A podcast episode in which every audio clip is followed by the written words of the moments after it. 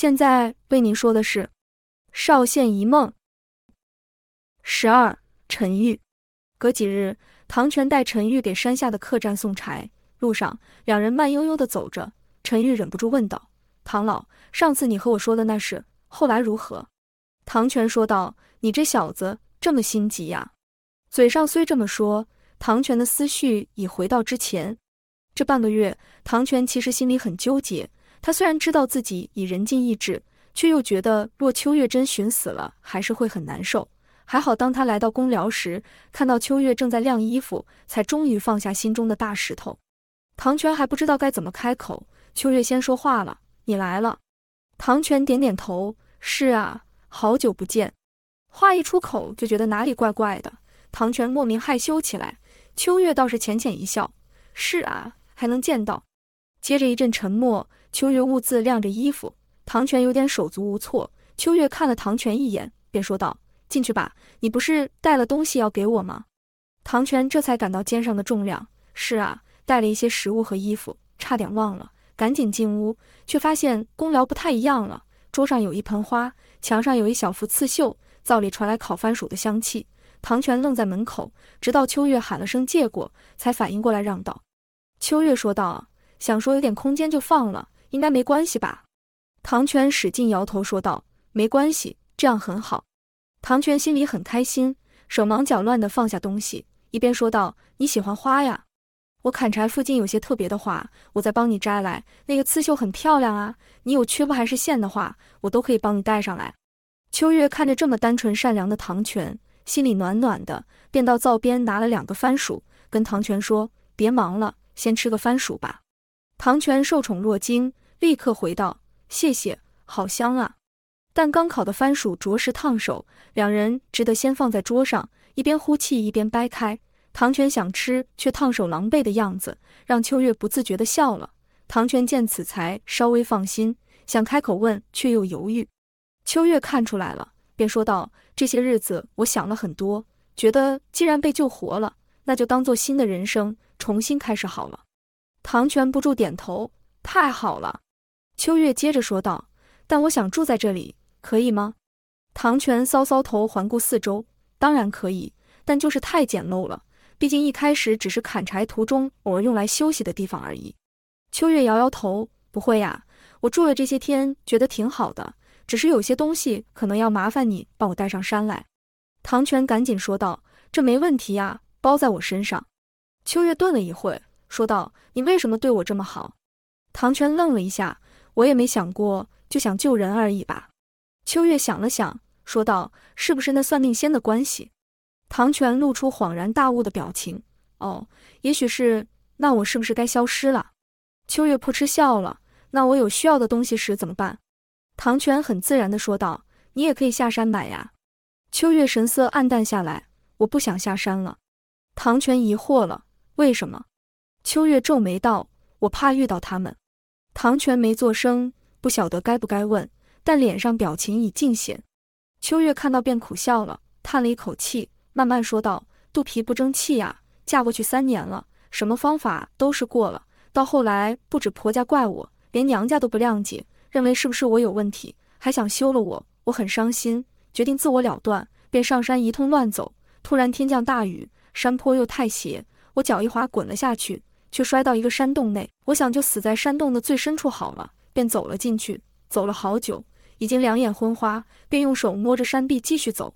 没想到手一阵空，我就跌了下去。醒来就看到你了。唐泉不知道该怎么安慰，便说道：“难怪那时候你会说你又不懂我。”秋月点点头，我也很抱歉。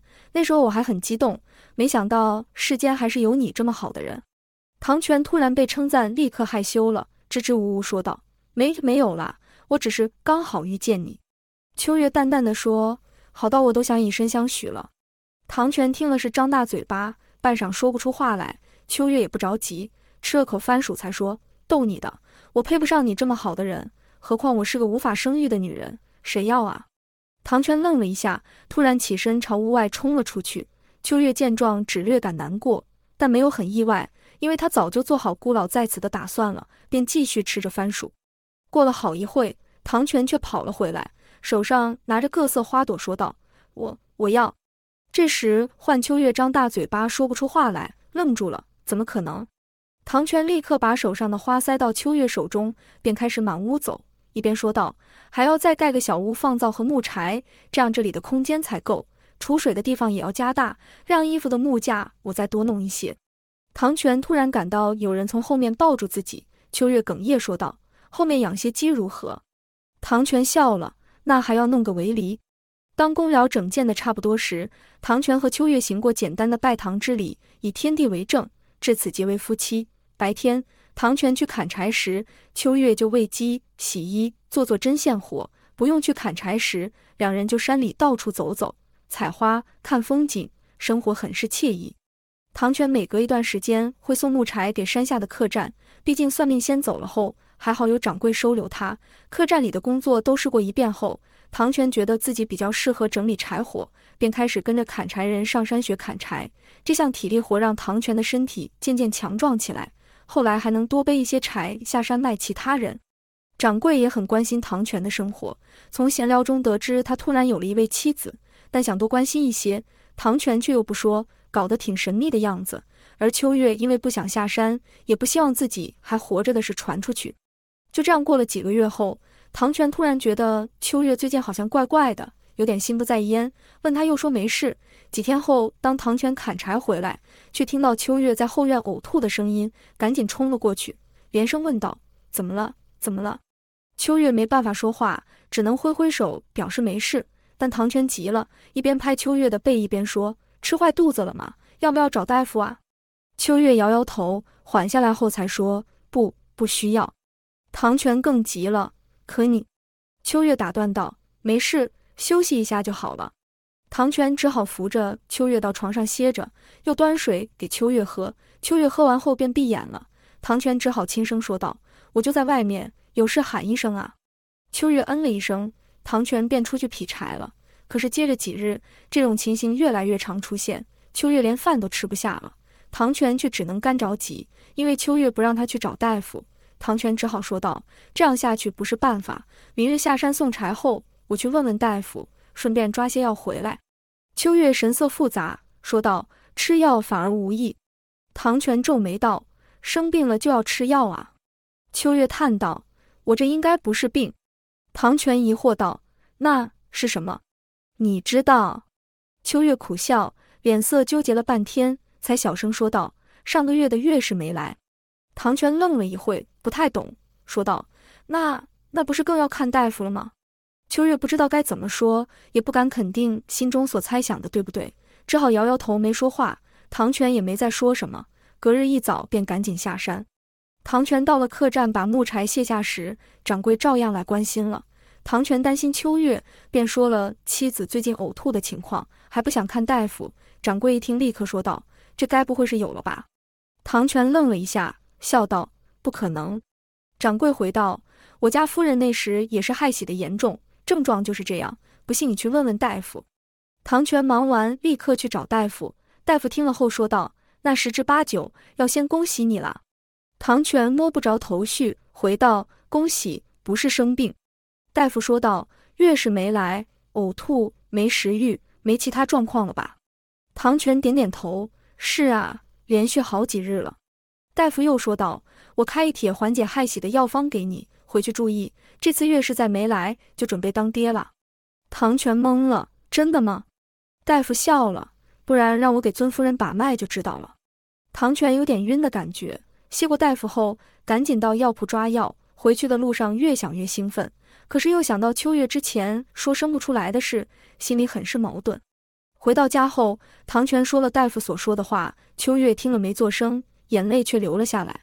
唐泉赶紧搂住秋月，秋月却又笑了出来，说道：“我也是这样想，但我不敢肯定。”唐泉这才惊喜道：“这么说，我要当爹了？”秋月又哭又笑，一边说道：“这证明不是我的问题，我还以为是我小时候不小心跌倒撞到肚子。”才无法生育。唐泉紧紧抱着秋月，说道：“那你那时没找大夫看看吗？”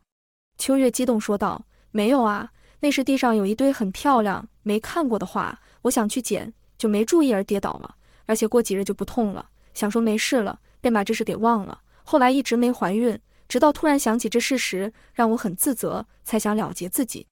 唐泉轻轻拍着秋月说道：“没事了，或许这就是命吧。”秋月大哭了一阵，说着老天为何要这样，为何大家都怪他，又突然破涕为笑，感谢老天让他证明自己了，还好遇到唐泉，直说到累了，唐泉才把秋月抱上床，看着睡了的秋月，唐泉心里却是异常激动，他从没想过自己会有孩子，他发誓无论如何都不会像他爹娘那样抛弃孩子。后来唐娟出生了，三人过着开心的生活。这天，唐泉看到秋月在地上画画，原来是在教唐娟写字时，这才知道原来秋月识字，看来家境挺好。但秋月只淡淡的说：“我爷爷是大夫，家里有很多书，就从那里学的，还学到一点对药草的了解。”唐泉这才恍然大悟，难怪有时他们在山里采花时，秋月也会采些草回来种在附近，原来是药草啊！唐泉开玩笑说道：“但怎么没见你煮药过？”秋月瞪了唐泉一眼，又没生病。就这么想吃药啊？唐娟在旁天真问道：“吃什么？我也要吃。”唐泉和秋月听了是哈哈大笑。唐泉摸摸唐娟的头说道：“你好好学，就有好吃的。”唐娟立刻眼睛发亮：“真的吗？是什么？”唐泉又笑道：“待会就知道了。”秋月在旁微笑着看着父女俩，心里却有个想法，悄悄萌芽着。这天哄睡了唐娟后，秋月说道：“我想下山一趟。”唐娟好惊讶，怎么突然想下山了？秋月深吸一口气，我想看看爹娘。唐泉虽然很意外，但没想太多。好啊，那秋月立刻说道：“我去去就回，娟儿就麻烦你了。”唐泉哦了一声：“那你自己小心，要帮你带点什么吗？”秋月笑道：“这里又有什么可带？”唐泉搔了搔头：“也是，特别一点的就是花了吧？”秋月想了想：“那我就带一点花吧。”隔天一早，秋月便下山了。唐泉看得出来，秋月有点忐忑，但还是强忍不安出门了。唐娟醒来没看到秋月，屋里屋外的找着，唐泉只能跟着跑来跑去，一边说道：“晚一点你娘就回来了，小心别摔着了。”但唐娟还是经常的问：“娘呢？娘去哪了？”唐泉只好想办法转移唐娟的注意力，待会就回来了。嘿，你看那是什么？原来是一只奇特的虫子在叶子上爬着，唐娟认真的看着，正想伸手摸时，虫子飞走了。唐娟苦着脸，突然哭了起来。唐泉赶紧拍拍唐娟：“没事，只是飞走了，我们再找找。”唐娟却哭喊道：“不见了，不见了，和娘一样不见了。”唐泉愣了一下：“不会的，你娘待会就回来了。你听，有没有听到什么声音？”唐娟这才停止哭闹，专心听着。喊道：“是小鸡，小鸡肚子饿了。”唐泉立刻说道：“娟儿很厉害哦，那我们去喂小鸡。”可是唐娟到了鸡寮，看到小鸡跟着母鸡走时，又哭了起来：“娘呢？我要娘！”唐泉只好尽力安抚，直到唐娟累了睡着了，才终于能喘口气。但唐娟睡了一会，又闹了起来，唐泉只能继续使出浑身解数。傍晚，秋月终于回来时，唐泉如获救星般是大大的松了一口气。唐娟则是紧紧抱住秋月，哭道：“娘去哪了？”秋月略显愁容，但仍然微笑说道：“娟儿今天乖吗？”唐娟嘟着嘴说：“娟儿很乖，娘不乖。”秋月点点头：“是啊，娘不乖，害娟儿哭了。这个给娟儿吃，娟儿就别哭了，好吗？”说着拿出一只糖葫芦，唐娟一看到就开心了。好。娟儿不哭了，接着坐在小板凳上安静地吃了起来。秋月和唐泉这才有空说话。唐泉问道：“还好吗？”秋月愁容更明显了，却说道：“还好。”唐泉想再问，秋月只是露出疲惫的笑容，摇了摇头。唐泉只好作罢。